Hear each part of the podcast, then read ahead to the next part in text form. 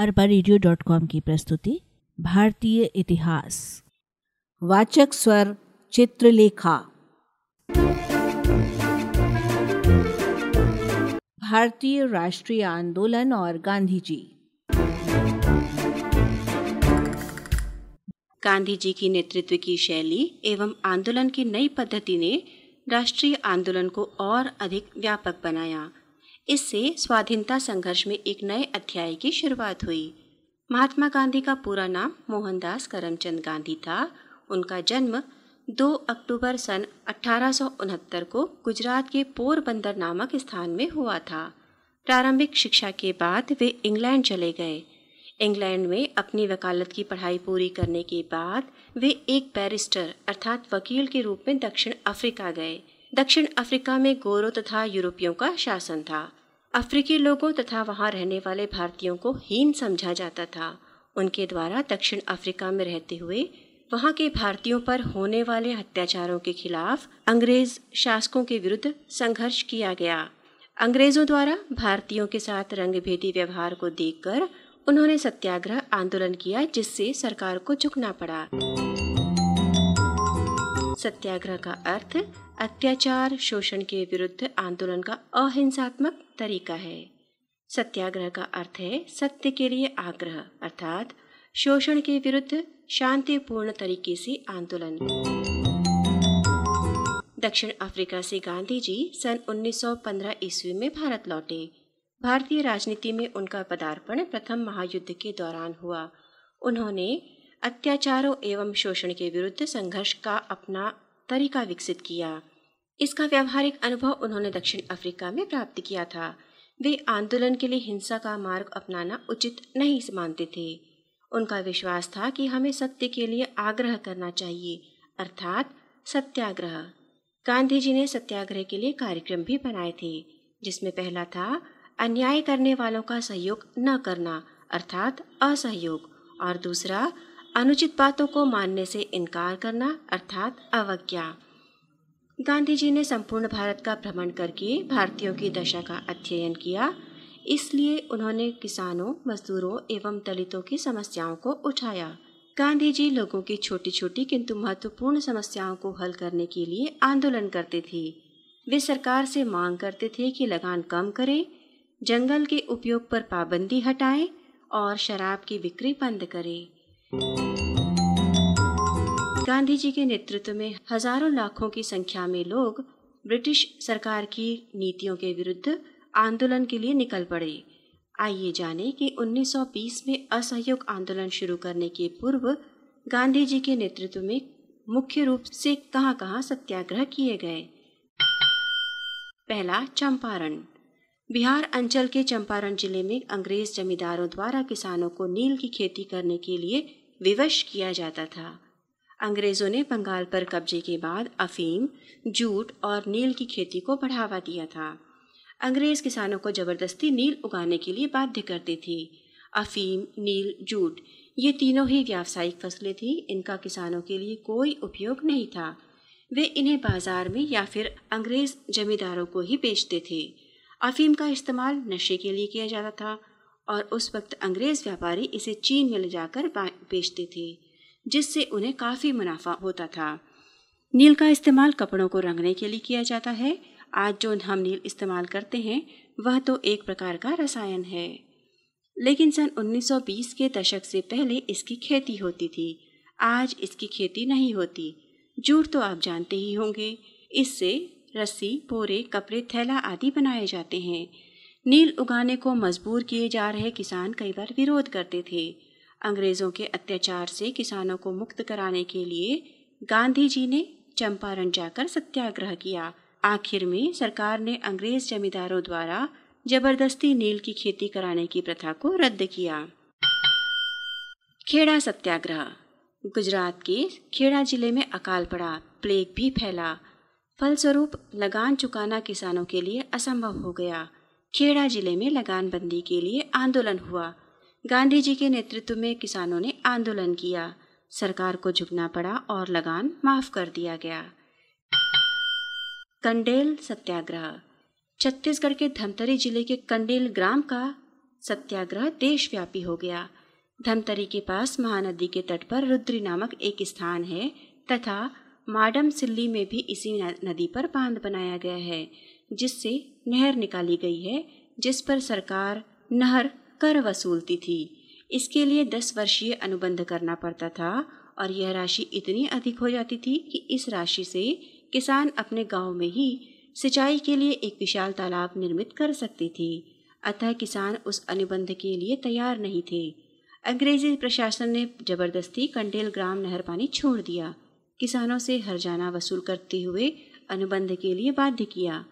पानी चोरी करने का आरोप भी लगाया। ग्रामवासियों को सत्याग्रह करना पड़ा।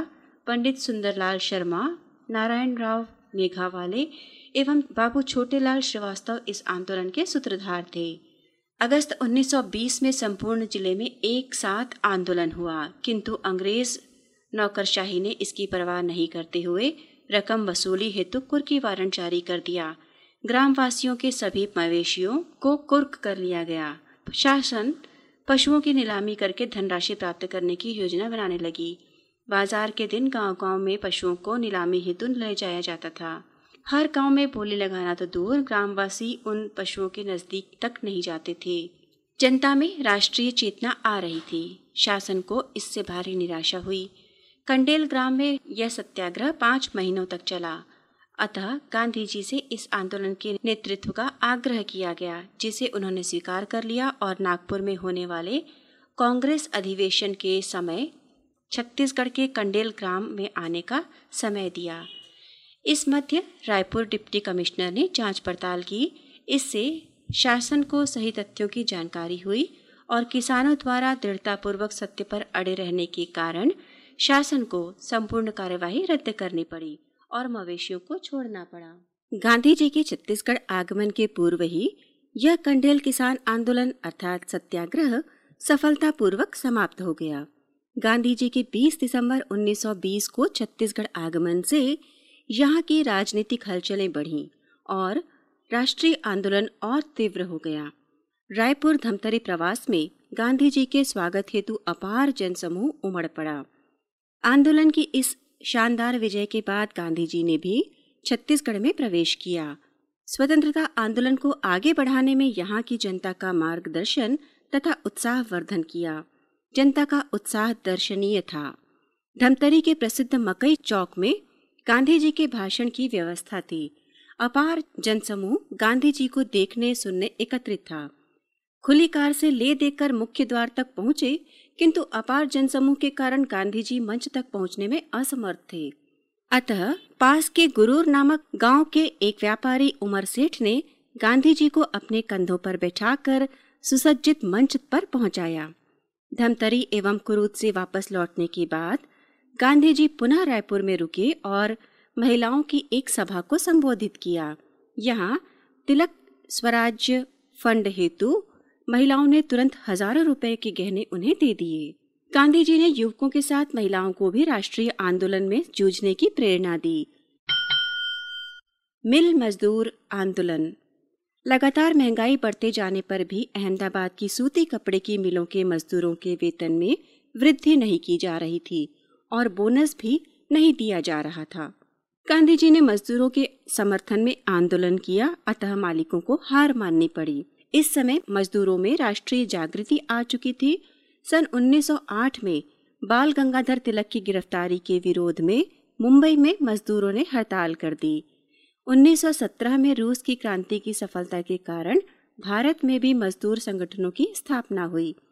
इन संगठनों ने कई बार मजदूर हितों के लिए संघर्ष और आंदोलन किया।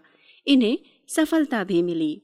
छत्तीसगढ़ में सबसे बड़ी mill Bengal Nagpur cotton mill Rajnandgaon में थी। यहाँ के मजदूरों में राष्ट्रीय आंदोलन का प्रभाव पड़ा और अपनी स्थिति को सुधारने के लिए मजदूरों ने हड़ताल कर दी। इस हड़ताल का नेतृत्व वहाँ पर वकालत कर रहे ठाकुर प्यारे लाल सिंह ने किया। इस समय तक संपूर्ण भारत राष्ट्रीय आंदोलन के प्रभाव से उत्साहित था।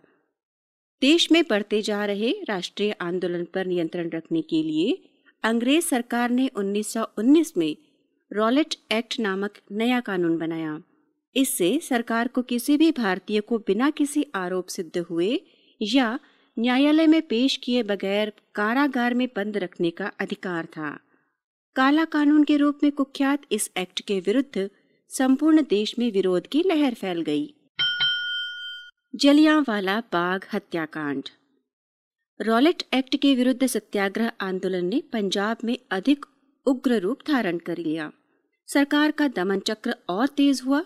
राष्ट्रवादी नेता सत्यपाल और डॉक्टर सैफुद्दीन किचलू के गिरफ्तारी के विरोध में अमृतसर के जलियांवाला बाग में एक विशाल सभा का आयोजन किया गया था। यह बाग तीन ओर से ऊँची दीवारों से घिरा था और एकमात्र छोटी गली से बाग में आने जाने का रास्ता था। 13 अप्रैल 1919 की इस सभा में काफ़ी संख्या में लोग इकट्ठे हुए। इनमें वृद्ध युवक, पुरुष, महिलाएँ तथा बच्चे भी थे। तभी अचानक ब्रिटिश जनरल डायर ने बिना चेतावनी दिए निहत्थी भीड़ पर गोली चलाने का आदेश दिया। इसमें कई सौ निर्दोष लोगों की मृत्यु हो गई और हज़ारों लोग घायल हुए। वह बैसाखी त्योहार का दिन था। जलियांवाला बाग की दीवारों पर गोलियों के निशान आज भी देखे जा सकते हैं। जलियांवाला बाग एक राष्ट्रीय स्मारक है। इस जघन्य हत्याकांड के कारण संपूर्ण भारत में आक्रोश एवं विरोध प्रकट करने के लिए सर्वत्र सभाएँ हुई। बिलासपुर एवं रायपुर में भी सभा हुई, जहाँ उस हत्याकांड की कटु शब्दों में आलोचना की गई। कविवर रविंद्रनाथ टैगोर ने ब्रिटिश सरकार द्वारा प्रदत्त सम्मान, सर की उपाधि का परित्याग किया। इसने मध्यम वर्गीय राष्ट्रवाद को जन जन वर्गीय राष्ट्रवाद में परिवर्तित कर दिया। घ पूर्ण स्वराज्य की ओर। जलियांवाला बाग कांड से भारतीय जनता बहुत संतप्त थी। इंग्लैंड की संसद के उच्च सदन ने तो जनरल डायर के कार्यों का समर्थन भी किया था। इन घटनाओं से अंग्रेज़ों की न्यायपरायणता से उदारवादी नेताओं का भी विश्वास जाता रहा। इन्हीं दिनों भारत के मुसलमानों ने खिलाफत आंदोलन शुरू कर दिया। तुर्किस्तान के सुल्तान विश्व के सभी मुसलमानों के धर्मगुरु थे। प्रथम विश्व युद्ध के बाद अंग्रेज़ों ने तुर्की की नई सरकार पर समझौते के अंतर्गत कठोर शर्तें लाद दी। इसके अनुसार खलीफा अर्थात धर्मगुरु का पद समाप्त कर दिया गया और इसे पुनः स्थापित करने के लिए भारतीय मुसलमानों ने आंदोलन किया। यही खिलाफत आंदोलन कहलाता है। गांधी जी का विश्वास था कि खिलाफत के प्रश्न पर राष्ट्रीय स्तर पर आंदोलन किया जाए तो हिंदू मुसलमान एकता तो सुदृढ़ होगी ही। वहीं राष्ट्रीय आंदोलन और सशक्त बनेगा। अतः गांधी जी ने खिलाफत आंदोलन का समर्थन किया और 1 अगस्त 1920 ईस्वी को असहयोग आंदोलन शुरू कर दिया। असहयोग आंदोलन को देश भर में समर्थन मिला। विद्यार्थी भी अब बड़ी संख्या में शामिल हुए। राष्ट्रीय शिक्षा देने वाले विद्यालयों एवं महाविद्यालयों की स्थापना हुई। राष्ट्रवादियों ने दिल्ली में जामिया मिलिया तथा वाराणसी में काशी विद्यापीठ जैसे राष्ट्रीय शिक्षण संस्थाएँ स्थापित की। लोगों ने सरकारी नौकरी छोड़ दी, वकीलों ने अदालत का बहिष्कार कर दिया, विदेशी वस्तुओं का बहिष्कार किया गया और उनकी होली जलाई गई। छत्तीसगढ़ में किसानों एवं मजदूरों ने अत्यधिक उत्साह और तत्परता पूर्वक भाग लिया। जनता ने कांग्रेस के कार्यक्रमों को प्रबल समर्थन दिया। स्वदेशी का प्रभाव गांव-गांव तक पहुँच गया। अंग्रेज़ों के अत्याचार, गोलीबारी और गिरफ्तारियाँ आंदोलन की लहर को नहीं रोक सकी। अंग्रेज़ों ने आंदोलन को बर्बरतापूर्वक कुचलने का प्रयास भी किया। केरल प्रांत के कुछ भागों में मोपला किसानों ने आंदोलन किया। मोपला कैदियों को रेल वैगनों में ठूंस कर एक स्थान से दूसरे स्थान तक ले जाया गया। दम घुटने से सड़सठ मोपला किसानों की मृत्यु हो गई। अंग्रेज़ों ने पैतालीस हज़ार मोपला किसानों को बंदी बनाया। गांधी जी ने गुजरात के बारदोली स्थान पर यह आंदोलन शुरू किया। जनता अब खुले आम घोषणा करती थी कि वह कर नहीं पटाएगी। गांधी जी ने सदैव इस बात पर ज़ोर दिया कि समूचा आंदोलन शांतिपूर्ण एवं अहिंसक होना चाहिए। 5 फरवरी 1922 को उत्तर प्रदेश के चौरी चौरा में लोगों ने शांतिपूर्ण जुलूस निकालकर प्रदर्शन किया। प्रदर्शन के दौरान कुछ प्रदर्शनकारियों की पुलिस से बहस हो गई। उसके बाद क्रुद्ध भीड़ ने पुलिस चौकी में आग लगा दी। कई सिपाही जलकर मर गए। अंग्रेज़ी शासन ने 22 सिपाहियों की हत्या के जुर्म में 19 किसानों को फांसी पर चढ़ाया और 150 किसानों को काला पानी का दंड दिया। इस घटना से गांधी जी अत्यंत दुखी हुए और 12 फरवरी 1922 को उन्होंने असहयोग आंदोलन वापस ले लिया। असहयोग आंदोलन स्थगित किए जाने के कारण कांग्रेस के वरिष्ठ नेता मोतीलाल नेहरू चितरंजन दास के मन में सरकार के कार्यों में बाधा डालने के लिए चुनाव लड़कर विधानमंडलों में प्रविष्ट होने का विचार आया। कांग्रेस में ही कुछ सदस्यों ने स्वराज दल के नाम से एक स्वतंत्र गुट बनाया। 1923 के विधानमंडल के चुनाव में जीतकर केंद्रीय तथा प्रांतीय विधानमंडलों में पहुँचे। केंद्रीय विधानमंडल में मुस्लिम लीग की सहायता से उन्होंने नागरिक अधिकारों का हनन करने वाली सरकारी योजनाओं का विरोध किया। मध्य प्रांत के विधानमंडल में छत्तीसगढ़ के स्वराज दल के चुने हुए प्रतिनिधियों ने सन 1919 की अधिनियम की कमियों को उजागर किया। आप जानते हैं कि राष्ट्रीय आंदोलन में बहुत से नौजवान क्रांतिकारी तरीकों से संघर्ष करना चाहते थे। असहयोग आंदोलन के दौरान क्रांतिकारी सशस्त्र क्रांति का रास्ता छोड़कर असहयोग आंदोलन में शामिल हो गए थे। असहयोग आंदोलन अचानक वापस ले लेने के कारण उन्हें निराशा हुई। उन्होंने अपना क्रांतिकारी आंदोलन पुनः प्रारंभ कर दिया। पुराने सक्रिय क्रांतिकारी सचिंद्रनाथ सान्याल, रामप्रसाद बिस्मिल तथा योगेश चंद्र चटर्जी इनके नेता थे। इन क्रांतिकारियों ने लखनऊ के निकट काकोरी में एक रेलगाड़ी को रोककर सरकारी खजाना लूटा। सरदार भगत सिंह एवं बटुकेश्वर दत्त ने लाहौर में पुलिस सार्जेंट सैंडर्स की गोली मारकर हत्या कर दी थी। सैंडर्स ने एक प्रदर्शन के दौरान लाला लाजपत राय पर लाठियाँ बरसाई थी, जिससे उनकी मृत्यु हो गई थी। इसके बाद भगत सिंह और सुखदेव ने दिल्ली की केंद्रीय विधानसभा में 8 अप्रैल उन्नीस को बम फेंका। उनके बम फेंकने का उद्देश्य किसी को मारना या घायल करना नहीं था, बल्कि अपनी बात आम जनता तक पहुंचाना था। इसीलिए बम फेंकने के बाद वे भागे नहीं, बल्कि वहीं खड़े रहे। इस बम कांड में गिरफ्तारी के बाद भगत सिंह, राजगुरु और सुखदेव को सैंडर्स की हत्या के आरोप में फांसी की सजा दी गई थी। इलाहाबाद के अल्फ्रेड पार्क में एक मुठभेड़ के दौरान चंद्रशेखर आज़ाद शहीद हो गए। आज़ाद के शहीद होने के पश्चात पंजाब, उत्तर प्रदेश और बिहार में क्रांतिकारी आंदोलन लगभग समाप्त सा हो गया। इस मध्य राष्ट्रीय आंदोलन में नौजवान नेताओं पर समाजवादी विचारों एवं रूसी क्रांति का गहरा प्रभाव पड़ा। समानता पर आधारित समाज की स्थापना राष्ट्रीय आंदोलन का लक्ष्य बनाया गया। इनके प्रमुख नेता थे पंडित जवाहरलाल नेहरू एवं सुभाष चंद्र बोस। पंडित जवाहरलाल नेहरू ऐसे राष्ट्रीय नेता थे जिन्होंने राजाओं द्वारा शासित राज्यों में शुरू हुए जनता के संघर्ष को आज़ादी के राष्ट्रीय आंदोलन का अंग बनाने में सहायता की। सुभाष चंद्र बोस कुशाग्र बुद्धि वाले ऐसे राष्ट्रीय नेता थे जिन्होंने इंडियन सिविल सर्विस की प्रतिष्ठित सरकारी नौकरी से त्याग पत्र देकर देश के विद्यार्थियों और जवानों को आज़ादी के संघर्ष में जोड़ने में महत्वपूर्ण भूमिका निभाई। संपूर्ण भारत में पंडित जवाहरलाल नेहरू, चाचा नेहरू तथा सुभाष चंद्र बोस नेताजी के नाम से लोकप्रिय हैं। हमारे देश में इसी प्रकार अन्य कई राष्ट्रीय नेता हैं जो अन्य उपनाम से लोकप्रिय हैं। सन उन्नीस सौ उनतीस ईस्वी के दिसंबर माह के अंतिम सप्ताह में कांग्रेस का अधिवेशन लाहौर में हुआ।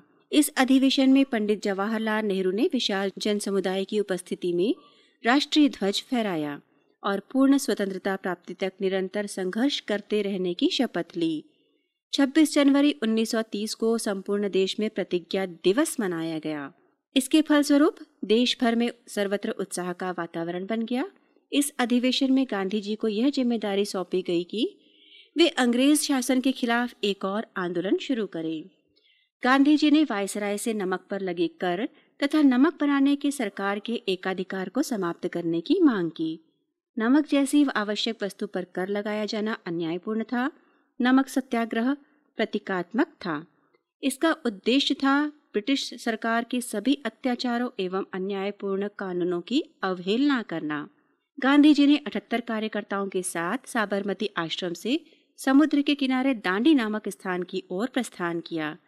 तीन किलोमीटर की इस पदयात्रा में असंख्य कार्यकर्ता आ मिले। 6 अप्रैल सन 1930 को दांडी पहुंचकर समुद्र तट में नमक बनाकर उन्होंने कानून भंग किया। इसके साथ ही देश भर में कानूनों की अवैज्ञा का आंदोलन आरंभ हो गया। उत्तर पश्चिम सीमा प्रांत में खान अब्दुल गफ्फार खान ने खुदाई खिदमतकार नामक संगठन बनाया और पेशावर में सत्याग्रह प्रारंभ कर दिया। छत्तीसगढ़ में बिलासपुर नगर पालिका की बैठक में शासकीय भवनों पर राष्ट्रीय तिरंगा फहराने का प्रस्ताव पारित हुआ। वहीं संपूर्ण छत्तीसगढ़ में कर न दो और पट्टा मत लो, इसका आंदोलन शुरू हुआ। छत्तीसगढ़ में जंगल सत्याग्रह कार्यक्रम का सविनय अवज्ञा आंदोलन में महत्वपूर्ण योगदान है। यह आंदोलन सर्वाधिक अवधि तक चलने वाला प्रभावशाली आंदोलन रहा है। इसकी विशेषता यह थी कि इसमें शहरी लोगों की अपेक्षा ग्रामीणों एवं आदिवासियों ने विशेष साहस का प्रदर्शन किया था। ब्रिटिश शासन ने जंगल के उपयोग पर प्रतिबंध लगा दिया था, जबकि वनवासियों का जंगल पर पुश्तैनी अधिकार था। दुर्ग ज़िले के मोहबना जंगल सत्याग्रह शांतिपूर्ण एवं सफल रहा। पौड़ी गाँव के जंगल सत्याग्रह ने जन समुदाय को भी प्रभावित किया। रुद्री, नवागांव जो धमतरी जिला का जंगल सत्याग्रह इतना उग्र था कि संपूर्ण धमतरी तहसील उसके प्रभाव में आया। महासमुंद ज़िले के तमोरा गाँव में एक महिला दयावती के नेतृत्व में धारा 144 तोड़कर जंगल कानून भंग किया गया। पकरिया जंगल सत्याग्रह में 2000 ग्रामीणों ने अपने 4000 पशुओं के साथ जंगल कानून तोड़ा। इस मध्य 6 अप्रैल से 13 अप्रैल 1930 ईस्वी तक राष्ट्रीय सप्ताह मनाने की योजना बनाई गई, जिसका स्वरूप था झंडा दिवस, बहिष्कार दिवस और राजबंदी दिवस। 8 जनवरी 1932 को पंडित रविशंकर शुक्ल की अध्यक्षता में द्वितीय अवज्ञा आंदोलन के कार्यक्रम तय हुए। इसमें विदेशी वस्तु, बहिष्कार मुख्य कार्यक्रम था, जो संपूर्ण छत्तीसगढ़ में प्रभावशाली ढंग से संचालित हुआ। इस अंचल में जगह जगह सत्याग्रह आश्रम स्थापित किए गए इसके बाद सन 1937 ईस्वी में देश भर में विधानमंडलों के चुनाव हुए। इस चुनाव के बाद अधिकांश प्रांतों में, इस चुनाव के बाद अधिकांश प्रांतों में कांग्रेस की सरकार बनी। कांग्रेसी सरकार ने जनता की भलाई के लिए कई काम किए, किंतु उन्नीस सौ उनतालीस ईस्वी में द्वितीय विश्व युद्ध में भारत के भाग लेने का निर्णय अंग्रेज़ शासकों द्वारा लिए जाने के कारण इन सरकारों ने इस्तीफा दे दिया। कांग्रेस के नेताओं ने एक बार फिर गांधी जी से देशव्यापी आंदोलन छेड़ने के लिए अनुरोध किया। इस मध्य संपूर्ण भारत में क्रांतिकारी गतिविधियाँ निरंतर होती रहीं। इस बीच संपूर्ण भारत में क्रांतिकारी गतिविधियाँ निरंतर होती रहीं। राष्ट्रीय नेता भूमिगत होकर कार्य संचालित करने लगे। नेताजी सुभाष चंद्र बोस ने फॉरवर्ड ब्लॉक नाम से युवकों का संगठन स्थापित किया तथा कालांतर में त्वरित कार्यवाही हेतु आज़ाद हिंद फौज का गठन किया। सुभाष चंद्र बोस ने भारतीयों को संघर्ष में शामिल होने का आह्वान करते हुए कहा, तुम मुझे खून दो, मैं तुम्हें आज़ादी दूँगा। छत्तीसगढ़ में भी युवकों ने असेंबली में बम कांड जैसा साहसिक कार्य करने का संकल्प लिया था। उन्होंने रायपुर नगर में अपने साथियों के साथ मिलकर बम, रिवॉल्वर बनाना सीख लिया था। इसमें परसराम सोनी, सुधीर मुखर्जी मंगल मिश्री सुरबंधु आदि अनेक लोग शामिल थे। किंतु इन क्रांतिकारियों को उनके ही अपने मित्र की मुखबरी के कारण पकड़ लिया गया। इतिहास में यह रायपुर षड्यंत्र केस के नाम से जाना जाता है, जिसमें पंद्रह अभियुक्त एवं इकहत्तर गवाह थे। रायपुर षड्यंत्र के क्रांतिकारियों को कठोर सजा दी गई। बम्बई के विशेष अधिवेशन में 8 अगस्त 1947 को अंग्रेज़ों भारत छोड़ो का प्रस्ताव पारित किया गया ब्रिटिश सरकार ने हर संभव कठोरता एवं बर्बरता से आंदोलन को दबाने का प्रयास किया। अंततः गांधी जी ने पूरे देश से आह्वान किया, करो या मरो। सार्वजनिक स्थानों पर तिरंगा फहराया गया। सत्याग्रहियों ने सत्याग्रहियों ने गिरफ्तारी दी। वास्तव में यह सबसे व्यापक स्तर पर अहिंसात्मक जन आंदोलन शुरू करने की स्वीकृति थी, जिसका लक्ष्य स्पष्ट था। यह दिखाई दे रहा था कि द्वितीय विश्व युद्ध के बाद भारतीयों को अब अंग्रेज़ सरकार का कोई भय नहीं था। जेल से रिहा होने वाले नेताओं की अगवानी के लिए भारी भीड़ जमा होने लगी। युद्ध के दौरान अंग्रेज़ सरकार ने कुछ मामूली सी संवैधानिक सुधारों की सिफारिश की थी, किंतु भारतीय नेताओं ने इसे अस्वीकार कर दिया। वायसराय ने कांग्रेस और मुस्लिम लीग के नेताओं से चर्चा की। मोहम्मद अली जिन्ना चाहते थे कि कार्यकारी परिषद में मुस्लिम प्रतिनिधि की नियुक्ति का पूर्ण अधिकार मुस्लिम लीग को मिले, यह कांग्रेस को मान्य नहीं था। मार्च 1946 में अंग्रेज़ सरकार ने स्वतंत्रता की मांग स्वीकार कर ली। कांग्रेस और मुस्लिम लीग के मध्य समझौता वार्ता आवश्यक मानी गई। इधर, फरवरी 1946 के प्रांतीय परिषदों के चुनाव में कांग्रेस को बहुमत से सफलता मिली थी। इसलिए 1946 में अंतरिम सरकार के गठन को स्वीकृति मिली, जिसका नेतृत्व पंडित जवाहरलाल नेहरू के हाथों में था। इसके विरोध में मुस्लिम लीग ने सीधी कार्यवाही दिवस मनाया। इससे हिंदू और मुस्लिम दोनों ही प्रभावित हुए। पुनः वार्ता की गई और निर्णय हुआ कि अंग्रेज़ जून 1948 तक भारत से बाहर चले जाएँगे। इस संवैधानिक प्रक्रिया के अंतर्गत नए वायसराय लॉर्ड माउंटबेटन को भारत भेजा गया। इंग्लैंड की संसद में एक कानून पारित किया गया, जिसे 1947 का भारतीय स्वाधीनता अधिनियम कहते हैं। कांग्रेस एवं मुस्लिम लीग के मध्य विवाद को सुलझाने का भरसक प्रयास किया गया। अंततः देश में हो रहे दंगे एवं अंतरिम सरकार में मतभेद तथा तनावों के कारण देश का विभाजन अनिवार्य हो गया। भारत और पाकिस्तान के बीच सीमा रेखा खींचने के लिए विभाजन परिषद एवं सीमा आयोग ने अपना कार्य शुरू कर दिया। 1947 में सभी राजनीतिक दलों ने पाकिस्तान को अलग राष्ट्र के रूप में स्वीकार कर लिया। दोनों देशों की सीमाएँ निर्धारित की गईं। ब्रिटेन की संसद द्वारा पारित भारतीय स्वाधीनता अधिनियम के अंतर्गत भारत तथा पाकिस्तान दो स्वतंत्र देशों में बांट दिया गया। इसलिए भारत 15 अगस्त तथा पाकिस्तान 14 अगस्त को अपना स्वतंत्रता दिवस मनाता है। अरबा की प्रस्तुति, भारतीय इतिहास।